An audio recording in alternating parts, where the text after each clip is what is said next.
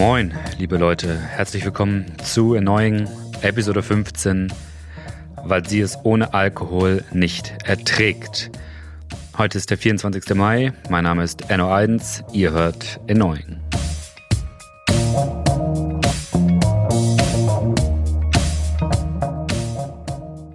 Ich komme gerade von einem Windows-Workshop, da wurden mir ein paar ähm, neue Shortcuts beigebracht und ich hoffe auch ihr, ich hoffe auch euch geht es gut, ihr habt ein bisschen was gelernt über die Woche. Ähm, Spaß beiseite. Ähm, das Thema ist heute ein bisschen heftiger. Ich hatte das ja schon angekündigt. Ähm, es geht um Prostitution. Es geht um das Thema Sexkaufverbot. Bevor ich damit anfange, möchte ich eine kleine Inhaltswarnung aussprechen. Wir werden zwar, wie vielleicht zu erwarten, sexuell nicht sehr explizit ins Detail gehen. Es wird schon über Sex gesprochen, aber wir werden auch über Gewalt, über sexuelle Gewalt, über Drogen, Alkohol, Drogenmissbrauch und ähnliches sprechen. Und wem das zusetzt, wer, wer da sensibler ist, ähm, dem würde ich vielleicht einfach empfehlen, diese Folge nicht äh, anzuhören. Es wird nicht mega heftig, aber es sind schon einige Sachen dabei, die einen ziemlich mitnehmen können. Wer es sich zutraut, der sollte bitte zuhören, denn das, was wir besprechen, das ist super wichtig. Ich habe nämlich eine Frau zu Gast, der Maya. Maya hat früher in der Prostitution gearbeitet, in ganz vielen verschiedenen Bereichen und setzt sich nun für ein Sexkaufverbot ein im Internet. Wir reden über die Zustände in der deutschen Prostitution, über Gewalt, Alkohol, Drogen und Rassismus und Diskriminierung. Wir reden über notwendige Ausstiegsprogramme und Förderung für Menschen, die in der Prostitution arbeiten. Ich habe im Gespräch vieles gelernt. Es hat einen heftigen Eindruck hinterlassen und ich war vor allem davon überrascht, dass Maya die linken Parteien, plural, und vor allem die Grüne, die Grünen stark kritisiert. Warum? Das hört ihr im Interview. Das ist ja auch ein bisschen der Clickbait-Podcast hier. Ähm, das von mir. Wünsche euch viel Spaß, viel, viel äh, Lernerlebnis bei dem Interview. So, bei mir verbunden ist jetzt ähm, die Twitter-Nutzerin, die auf Twitter unter Organspende, Organspende 1 als Händel anzutreffen ist. Wir nennen dich heute Maya, ich nenne dich heute Maya. Schön, dass du Zeit gefunden hast, mit mir ein bisschen zu quatschen. Schön, dass ich dabei sein kann. Wir wollen heute über das Thema Sexverkauf, Verbot sprechen. Ja. Das ist, glaube ich, für viele, die meinen Podcast hören, erstmal ein Begriff, wo gar nicht äh, so wirklich was dahinter steckt oder beziehungsweise wo man erstmal ein bisschen nachdenken muss. Kannst du uns mal ganz kurz sagen, was ist damit gemeint und warum setzt du dich so viel öffentlich dafür ein? Also erstmal zum Begriff und dann würde ich zu meiner Person kommen. Äh, wir gebrauchen den Begriff Sexkaufverbot, um uns abzugrenzen vom Begriff Prostitutionsverbot, weil das sind einfach zwei verschiedene Schuhe und damit man das nicht durcheinander bringt, verwenden wir Sexkaufverbot. Ja, ähm, zu meiner Person. Ähm, ich bin Maya, ich bin ähm, Mitte 30, ich bin Studentin, ähm, wohne im Moment ähm, so im Süden, Südwesten des äh, Landes. Ich bin als Flüchtling nach Deutschland gekommen, das ist eine ziemlich lange Zeit her bin in Flüchtlingsunterkünften aufgewachsen und ähm, ja, habe Abi gemacht, bin, bin von daheim ausgezogen und ähm, bin nach und nach ähm, in die Prostitutionsszene rein und ähm, habe in sehr vielen verschiedenen Bereichen der Prostitution gearbeitet, also von High-Class-Escort bis runter zum Bordell. Auf der Straße habe ich nie gearbeitet, aber ansonsten habe ich, glaube ich, ziemlich viele Bereiche abgedeckt. Und das Ganze über einen Zeitrahmen von 15 Jahren, wobei ich die 15 Jahre ähm, nicht durchgearbeitet habe, sondern immer mal wieder Pausen oder Ausstiegsversuche oder wie auch immer. Ja. Du hast jetzt gerade gesagt, es gibt einen Unterschied zwischen Sexkaufverbot und Prostitutionsverbot. Kannst du uns den Unterschied erklären? Weil ich glaube, vielen ist das überhaupt nicht bewusst, warum das ein Unterschied ist. Ja, und zwar beim Prostitutionsverbot ist die gesamte Prostitution verboten. Das heißt auch die Handlung, ähm, das Anbieten dieser sogenannten Dienstleistung wäre verboten. Damit würde sich die Prostituierte strafbar machen. Ähm, sie würde etwas Illegales tun. Und das Sexkaufverbot, das heißt eben nicht ähm, Sex ähm, Verkaufverbot wie in mhm. der Prostitution, sondern einfach nur Sexkaufverbot. Verboten ist es, eine sexuelle Leistung zu kaufen. Das heißt, ähm, kriminalisiert ist dann der Freier und der soll auch kriminalisiert werden im Gegensatz zur Prostituierten.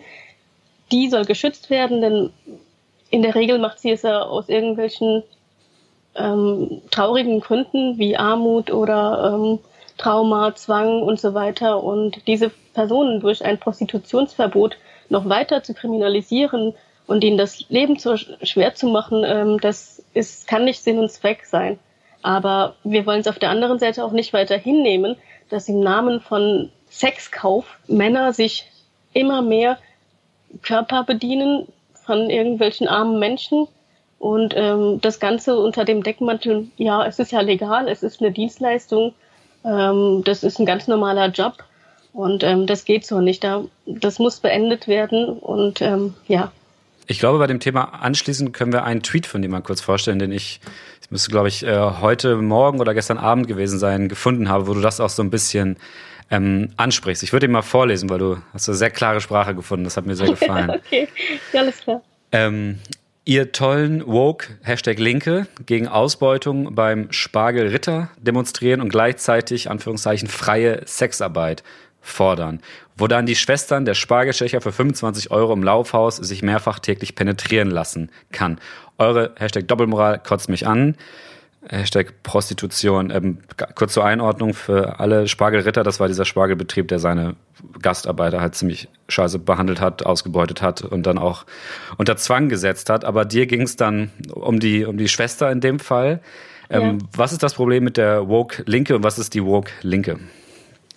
Also die Woke-Linke, und davon gibt es unglaublich viele Leute auf Twitter, das sind Menschen, in der Regel junge Menschen, die sich nicht wirklich ernsthaft mit dem Begriff links sein oder auch Sozialismus, sozialistische Politik oder überhaupt mal soziale Politik auseinandersetzen und damit einfach irgendwie Hashtags folgen, die von vermeintlich linken Menschen gepostet werden und das Ganze dann retweeten und sich damit eben zugehörig fühlen zu einer cooleren Gruppe, die sich dann unter anderem den Hashtag Antifa irgendwo drunter setzen oder ähm, äh, fuck AfD oder solche Sachen eben. Aber äh, es ist kein Bewusstsein dafür da, was wirklich soziale Politik ist, was die Bedürfnisse armer Menschen sind. Und ähm, für mich heißt links sein wirklich sich um die Bedürfnisse der Ärmsten und Schwächsten in einer Gesellschaft zu kümmern und zu überleben, wie kann ich die Situation dieser Menschen ändern. Und ähm, links sein ist eben auch etwas Unbequemes. Also es reicht nicht, wenn man einfach im Wohnzimmer sitzt ähm, oder weiß ich nicht am Laptop sitzt oder am, am Handy sitzt und irgendwas mit äh, fuck, an, ähm, fuck AfD oder sonst wie was twittert und dann meint, dass man links ist. Nein, so geht das nicht. Du musst wirklich auch Veränderungen wollen und etwas bewegen. Und dafür muss man was tun. Dafür muss man sich anstrengen. Man muss Dinge hinterfragen, wie eben, ähm, warum steht da diese Frau aus Rumänien da in der Kälte, äh, steigt in irgendwelche Autos oder du gehst in Frankfurt durch die Straßen und denkst dir, mein Gott, die Frau steht ja schon wieder da vor dem Laufhaus. Ähm, irgendwo hast du vielleicht mal gehört, dass die Laufhäuser 150 Euro Miete pro Tag verlangen, aber es ist dir alles irgendwie egal. Und ähm, diese Haltung, diese Ignoranz ist nicht links. Und das regt mich wirklich sehr auf. Es wird immer schlimmer, gerade auf Twitter. Ja. Und was du ja dann konkret kritisierst, ist, dass eine Gruppe von denen freie Sexarbeit fordert. Warum ist das ein Problem? Ja, das äh, ist ein sehr, sehr großes Problem, weil sie verwechseln da zwei Paar Schuhe. Sie meinen, dass alles, was mit Sexualität zu tun hat, automatisch gut ist und automatisch ähm, links, frei oder wie auch immer. Sexualität an sich ist etwas Schönes, aber wenn deine Sexualität bestimmt wird von einem anderen Menschen, nämlich im Rahmen der Prostitution, hast du ja selbst, kannst du selbst nicht über deine Sexualität verfügen. Es bestimmt immer der andere Mensch, nämlich der Zuhälter, Bordellbetreiber und der Freier. Und ähm, diese Sache wird überhaupt nicht gesehen von ähm, einer liber sehr liberalen ähm, linken Szene, die der Meinung sind, ähm, Prostitution wäre irgendwie feministisch, weil die Frau ja angeblich frei über ihre Sexualität verfügt, was absolut nicht stimmt. Und ähm, ja, und deshalb meinen sie, dass sie für das Recht auf Sexkauf sein müssen, beziehungsweise das Recht, Sex anbieten zu können. Als feministischer, liberaler Akt. Ja. Ähm, gehen wir mal so ein bisschen, äh, nehmen wir den größeren Rahmen mit rein, um mal den Kontext zu setzen. Wie ist denn die aktuelle Rechtslage in Deutschland? Wie darf Sex fair und gekauft werden? Also es darf so gut wie alles gemacht werden. Ähm, was verboten ist, ist tatsächlich äh, Sex mit Tieren. Aber ansonsten. Mhm. Die können ja auch nicht bezahlen. ja. Ansonsten kannst du wirklich alles Mögliche anbieten. Jetzt durch das Prostitutionsgesetz, Schutzgesetz, Entschuldigung, vor zwei mhm. Jahren ähm, hat man versucht, ähm, dem, das Ganze ein bisschen einzuschränken. Zum Beispiel war das so, dass vorher schwangere Frauen auch im neunten Monat sich noch prostituieren konnten. Hatten, überall im Bordell hatte ich das gehabt. Das, das war alles okay. Und jetzt versucht man ein paar kleine Sachen irgendwie zu regeln und ähm, kleine Vorschriften für Bordellbetreiber zu machen. Aber äh, oder auch die Frauen irgendwie zur Anmeldung zu bringen, damit sie eben auch eine Krankenversicherung haben und so weiter. Aber wir wissen ja an den Zahlen der angemeldeten Frauen, es hat sich nicht viel getan. Kaum eine meldet sich an. Ähm, bestätigen auch die Leute bei den Ämtern, bei der, ähm, beim Gesundheitsamt, genau, da wo man sich anmelden muss, dass es einfach sehr, sehr wenig Frauen sind, die das machen. Ja. Kannst du kurz sagen, was du mit Anmelden meinst? Also den Betrieb oder gibt es nochmal eine spezielle Anmeldung für Sexverkauf?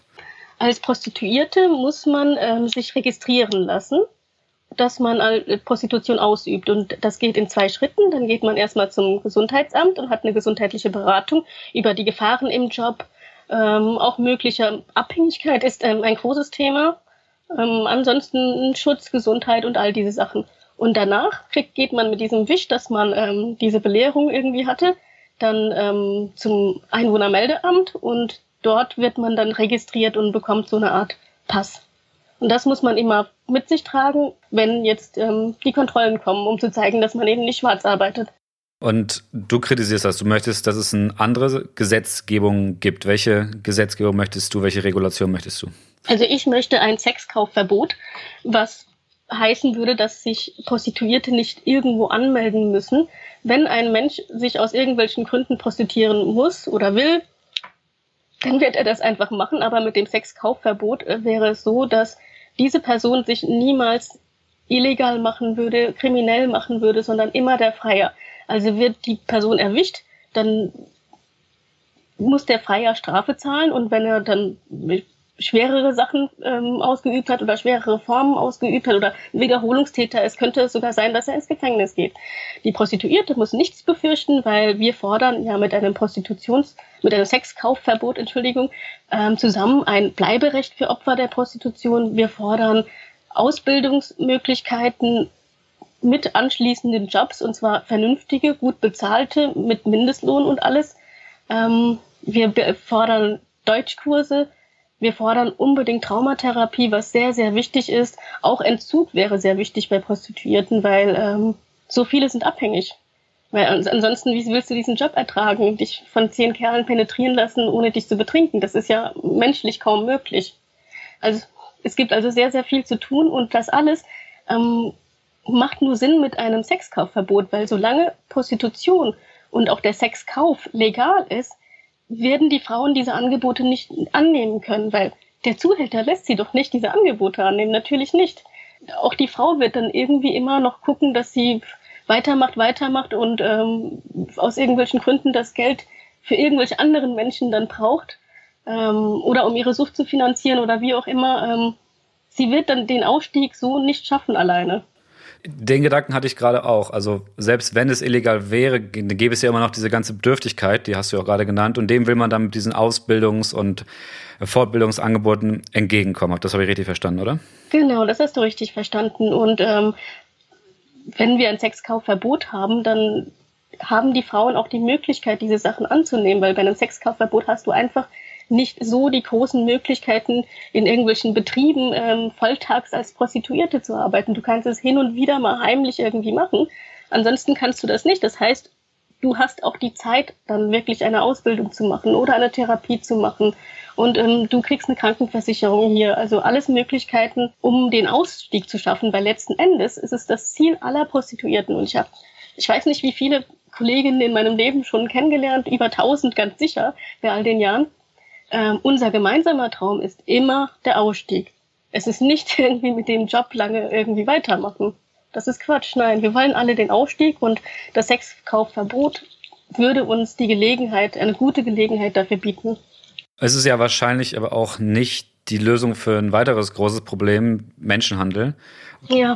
Aber es wäre, es würde sozusagen den Frauen und also den Menschen, die Sex verkaufen, noch mal mehr Möglichkeiten in die Hand geben und einfach sozusagen die rechtliche Oberhand zu haben in dieser ganzen Geschichte. Ja, und es würde auch den Menschenhandel reduzieren, also den Menschenhandel ähm, für sexuelle Ausbeutung, denn Zahlen aus Schweden haben gezeigt, dass der Menschenhandel da einfach abgenommen hat, denn es lohnt sich nicht für für Zuhälter in ein Land zu gehen, wo sie einfach immer nur heimlich die Prostituierte zur, zum Anschaffen schicken können. Es ist viel bequemer für sie, wenn sie das ganz legal auf der Straße machen können. Da haben sie noch nicht mal irgendwelche Anschaffungskosten oder so. Sie müssen kein Zimmer mieten oder sonst wie was. Es ist einfach, es wird ihnen ja so einfach gemacht bei uns. Und selbst wenn eine Kontrolle ist, dann guckt die Polizei nur, ob sie einfach einen europäischen Pass hat, ähm, ob sie volljährig ist. Mehr guckt die Polizei nicht kann, sie kann auch gar nicht mehr machen. Sie kann nur eingreifen, wenn die Frau selbst sagt, hier, Hilfe, Hilfe, ich werde hier äh, festgehalten und ich muss anschaffen. Macht sie natürlich nicht aus Angst. Glaubst du denn, dass es, auch wenn, wenn es dieses nordische Modell, ich glaube, so heißt das, oder? Das ist so ja, schwedisches Modell, nordisches Modell, mhm. Sexkaufverbot, ja, das sind alles Synonyme. Glaubst du, wenn es das gäbe, dass dann trotzdem Menschen noch weiterhin das Sex verkaufen würden, einfach aus monetären Gründen? Und dann sozusagen auch so eine Vertrauensbasis, ich verrate dich nicht, anbieten? Ja, also es ist Prostitution wird es ja immer geben. Ähm, das ist ja nichts, was sich irgendwie ausrotten lässt und das ist auch nichts, was wir anstreben, denn wir sind ja nicht irgendwelche Utopiker. Wir wollen ja bei der Realität bleiben. Wir wollen einfach, dass dieses Ausmaß ähm, endlich irgendwie eingeschränkt wird. Also dass es weniger wird, weil im Moment schaut es ja so aus, dass immer mehr und mehr, also bis zur Corona-Krise kamen ja tatsächlich immer mehr und mehr Frauen aus Osteuropa, ärmeren Ländern, aus Nigeria letztens auch super viele und wurden hier zum Anschaffen auf die Straße geschickt oder sonst wohin. Und mit dem Sexkaufverbot reduziert sich das. Also es werden dann einfach weniger Leute sich prostituieren müssen. Und ähm, ja, einige werden es halt trotzdem weitermachen, aber es geht doch um die große Zahl von Menschen, die es nicht mehr müssen. Wir können bei dem Thema eigentlich direkt bleiben. Du hattest in unserem Vorgespräch, hast du gesagt, du möchtest über Rassismus reden und du hast gesagt, das System ist rassistisch. Ähm, was hast du damit gemeint und was sind die Probleme, die migrantische Sexarbeiterinnen nochmal besonders haben in Deutschland? Also erstmal ist es so, dass in der Prostitution selbst wird man rassistisch beschimpft, diskriminiert ohne Ende. Also ich kann sagen, dass alle Nationalitäten, mit denen ich zusammengearbeitet habe als Kolleginnen, Rassismuserfahrungen ohne Ende haben. Da werden Osteuropäerinnen als ähm, ähm, ich, also das Z-Wort, also ich, ich ja. kann es ja vielleicht hier so aussprechen. Kannst aussprechen, was du willst, aber du musst es auch nicht. Ich okay. glaube, die Leute wissen alle, was Ja, okay, ja. also ähm, Z. Punkt, Punkt, Punkt, Schlampe bezeichnet oder wenn man kommt mit irgendwelchen ähm, Vorurteilen von wegen, ja, deine Leute, die sind doch nur am Klauen oder das N-Wort gegenüber wird, ähm, wird gegenüber dunklen, dunkelhäutigen Frauen ständig verwendet. Ähm, rassistische Stereotype wie, ja, ähm, ich will jetzt eine Thai-Frau oder sowas, damit sie, da, weil sie eben enger ist ähm, oder weil sie devoter ist. Ähm, es gibt so viele schlimme Formen von Rassismus, die man da wirklich jeden Tag erlebt. Und egal aus welchem Teil der Welt die Frau kommt, außer halt, ja, die Deutsche. Und die ist ja sehr, sehr wenig nur vertreten. Und dann finde ich das ganze System Prostitution auch rassistisch, weil letzten Endes ist das etwas, was in vielen Ländern erst durch Kolonialismus und Sklaverei eingebracht wurde. Das heißt, äh, dass irgendwelche Menschen, die über anderen Menschen standen und sich auch rassig besser gefühlt haben oder höherwertig gefühlt haben, andere für sich und ihren sexuellen Trieb benutzt haben. Und das setzt sich immer weiter fort. Und auch in unserer neoliberalen Welt Heute in Deutschland sehen wir das. Die deutsche Frau muss sich nicht prostituieren. Es sind sehr, sehr wenige nur, die sich prostituieren.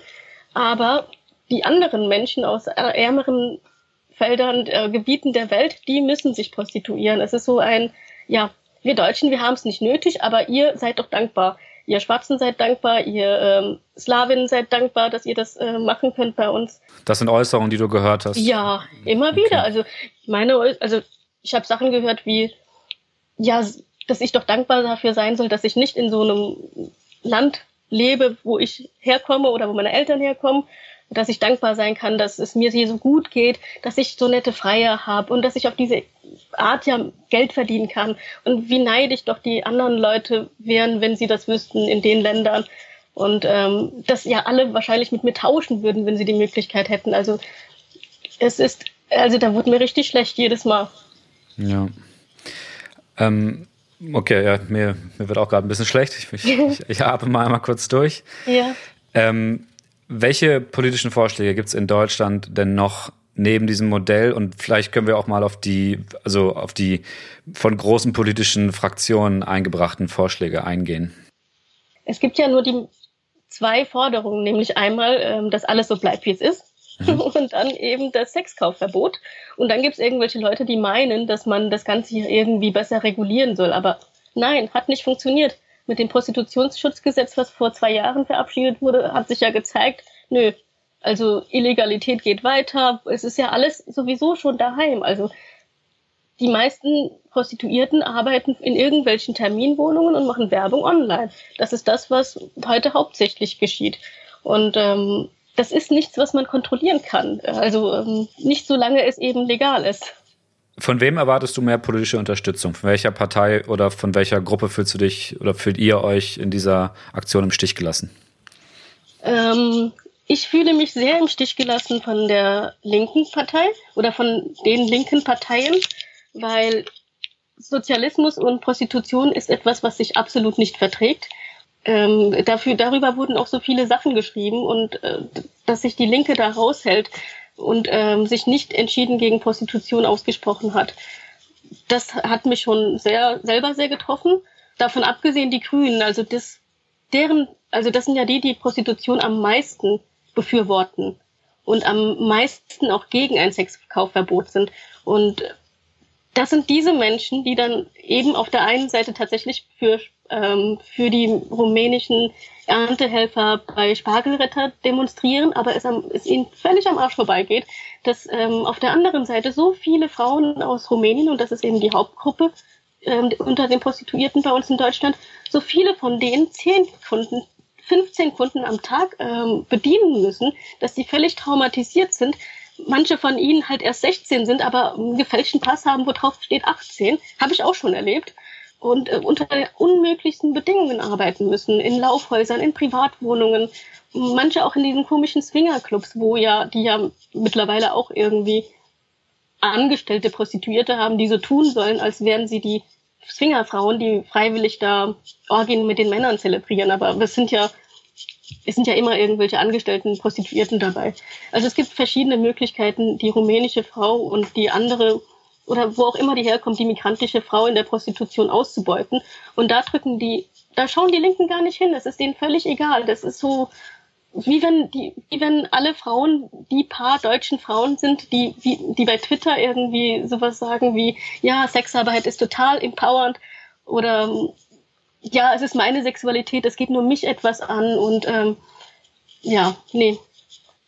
Das, was die Twitter High-Class Edel Escorts oder Dominos von sich geben, das hat nichts mit der Welt der mit der Realität der Prostitution zu tun. Das ist eine ganz, ganz kleine Nische, aber sie bekommen so viel Aufmerksamkeit. Sie bestimmen ja den ganzen Diskurs. Sie haben auch ähm, gute Verbindungen in die Partei. Sie haben auch ähm, ihre Kontakte in der SPD da lichten sich auch gerne mal ähm, Politikerinnen mit den Damen ab und dann ist es, wird eben gemeinsame Sache gemacht. Und das ist auch Rassismus für mich. Also äh, ja, weil ähm, sie irgendwelche Politiker geben sich mit den deutschen High-Class-Escort-Mädels ab und sagen, hey, Sex, äh, Prostitution ist super, aber interessieren sich einen Scheiß dafür, dass Leute wie ich mit einer Flüchtlingsgeschichte oder ähm, die rumänische Migrantin ähm, sich prostituieren muss. Das ist so ein unangenehmes Thema und wer will sich schon mit Armut beschäftigen? Das ist ja so überhaupt nicht glamourös. Nee, das wollen wir nicht. Also dann lieber irgendwelchen coolen Stories von Salome Patos oder wie die alle heißen lauschen. Nee, das ist richtig dreckig, widerlich. Ich glaube, damit kriege ich auch schon die Antwort auf meine nächste Frage. Ähm, kann man in Deutschland irgendwo ethisch korrekt für Sex bezahlen? Oh, das ist, eine, das ist eine schwierige Frage. Das ist wirklich eine schwierige Frage. Ich, Ach so, ist die Frage jetzt, ob man das kann oder ob es diese Städte gibt? Ähm, also ob es möglich ist, deiner Meinung nach, in Deutschland für Sex zu bezahlen und das als und das ethisch korrekt zu machen? Nein, nein. Es, es ja. gab ja in Heidelberg sogar mal ähm, ein Bordell, was sich ähm, das erste Öko-Bordell genannt hat. Und tatsächlich war das so, dass sie mit erneuerbaren Energien und alles irgendwie ihr Bordell gestaltet haben. Aber sie haben, ich weiß nicht, 130 Euro oder sowas Miete pro Tag von den Damen verlangt. Und die Bedingungen waren knallhart. Also was da, was war daran jetzt irgendwie super? Also Ökologie ja, aber bitte dann nicht für die Frauen oder so. Nee, also ich glaube, ethisch korrekt Sex kaufen geht nicht. Auch nicht bei diesen High-Class-Escorts, weil man damit dieses repressive System sozusagen am Leben erhält.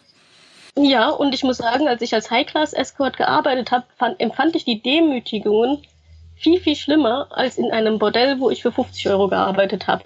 Denn da ist, kommt ja dieser Klassismus nochmal dazu. Da ist dann der reiche Herr. Ähm, und für den bin ich einfach so viel weniger wert, weil ich einfach ersetzbar bin. Für ihn ist jede Frau, jede Prostituierte ersetzbar, denn er hat das Geld. Und so werden wir dann auch behandelt. Und irgendwann, als man dann hinter, also hinter diese Fassade schaut, diese Fassade aus Designerhandschuhen und tollen Hotels und so weiter, merkt man, dass man letzten Endes einfach nur eine kleine Prostituierte ist. Und er hat das Sagen und die Agentur natürlich auch. Und ähm, es ist, ist, ist überhaupt nicht gut für das Selbstwertgefühl. Nein. Ich habe ich hab tatsächlich auch so ein Beispiel noch im Kopf gehabt. Es gab, glaube ich, vor drei Jahren oder so, kam diese Firma raus, die hat auch junge Frauen als Escorts verkauft. Ähm, also nicht verkauft, die hat denen eine Möglichkeit angegeben, angeboten, sich zu verkaufen. Das hieß, glaube ich, Wayfarer Escorts oder so, wo das dann vor allem um mhm. junge Studentinnen gibt, die so ein bisschen so ein Großstadt-Flair ausstrahlen sollen. Und da war in der ganzen Außendarstellung auch nur, hey du, ich habe Bock auf ein cooles Abenteuer mit einem reichen Mann. Ja. Das war das war alles. Das, das ist, ist völlig irreführend, äh, weil es geht doch den Frauen nicht um das Abenteuer, weil das Abenteuer, wenn ich nur Abenteuer will, dann kann ich doch auf meine ganzen Studentenpartys gehen. Ich reise durch die Welt. Als junge Frau hast du doch wirklich keine Probleme, Männer kennenzulernen. Deshalb muss man sich noch nicht prostituieren. Das ist auch das, was ich natürlich immer gesagt habe, was mir die Agentur auch gesagt hat, was ich sagen soll. Nämlich, ja, ich mache den Job halt auch, weil ich das so spannend finde und ja, ich möchte halt Sachen ausprobieren. Ich bin neugierig und so weiter. Aber Blödsinn, ich wollte einfach nur das Geld haben. Spannung und Abenteuer hatte ich in meinem eigenen Leben und ich hätte lieber die Zeit doch mit einem Kommilitonen, mit einem Mann halbwegs in meinem Alter, mit einem alten Sack, der, weiß ich nicht, 70 ist und über mir häschelt und ähm, ich einfach nur noch denke, oh Gott, ich muss mich wegbeamen oder warum habe ich nicht genug Wein gesoffen oder sonstige Drogen genommen, warum kriege ich noch so viel mit? Das heißt, jo. du hast diese Arbeit auch betrunken gemacht, weil du es weil weil du es brauchtest? Ich kann mich kaum an Tage erinnern, an denen ich das nüchtern gemacht habe. Weil äh, ich habe es zwischendurch mal versucht, aber es ist kaum möglich.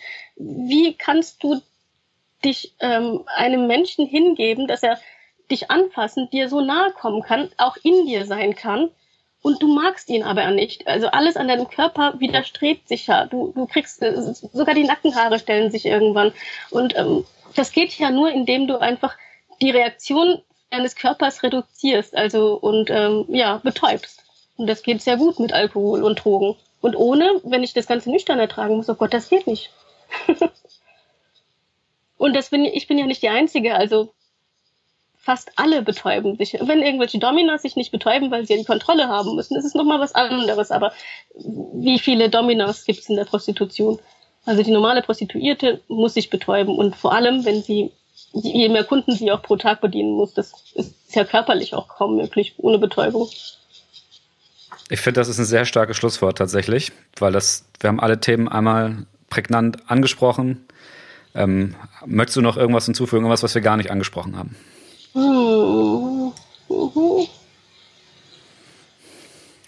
Also ich wünsche mir einfach sehr viel Aufmerksamkeit für das Thema. Und was ich beobachtet habe, ist, dass ähm, im Moment sehr, sehr panisch irgendwie gewettert wird gegen ein ähm, Sexkaufverbot. Und da wird Sexkaufverbot mit Prostitutionsverbot gleichgesetzt und sagt, äh, wir wollen oder oder gar Sexverbot irgendwie, das geht schon in diese Richtung. Und ich möchte, dass die Menschen aufgeklärt werden und differenzierter sehen, reflektiert nachdenken darüber, gerade über die armen Menschen, also die, die es wirklich trifft, und äh, das sind eben arme migrantische Prostituierte, dass sie nicht nur das Ganze aus der Perspektive von irgendwelchen High-Class, Escorts und Dominas bedenken, sondern wirklich von dem Mädel im Laufhaus. Äh, wie kann man ihr helfen? Und da hilft nur das Sexkaufverbot. Wenn es so weitergeht mit dem liberalen, sehr liberalen Modell der Prostitution bei uns in Deutschland, dann kommen immer mehr junge Frauen aus irgendwelchen Teilen der Welt und ähm, ja, erleben die Hölle hier und sind nach ein paar Jahren nicht mehr arbeitsfähig, völlig traumatisiert. Und wenn sie zurückgehen in ihre Länder, dann was machen sie da? Die haben da keine Traumatherapie oder sonst was. Die sitzen dann einfach da und können auch keinen anderen Job mehr annehmen. Maja, vielen Dank, dass du dir Zeit genommen hast. Ich danke dir, das hat Spaß gemacht. Ja, an dieser Stelle nochmal vielen Dank an Maja. Das war ein gutes Interview. Ähm, ich habe, wie gesagt, viel gelernt. Ich lasse es jetzt einfach mal unkommentiert stehen. Ich denke mal auch ihr, auch du musst es jetzt erstmal ein bisschen sacken lassen. Man muss ja auch nicht immer alles komplett zerreden. Ähm, das war's für diese Woche mit Annoying. Ähm, macht's euch ein bisschen entspannt. Genießt die schöne Zeit, genießt den grauen Himmel. Ähm, folgt mir auf Social Media at Annoying Podcast und wir sehen uns nächste Woche wieder, wo wir, wo ich über Q QAnon rede. Ich habe das bestimmt nicht richtig ausgesprochen, aber ich rede über QAnon. QAnon.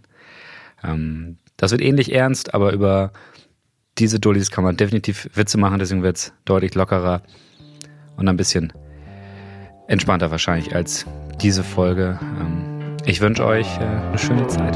Ciao.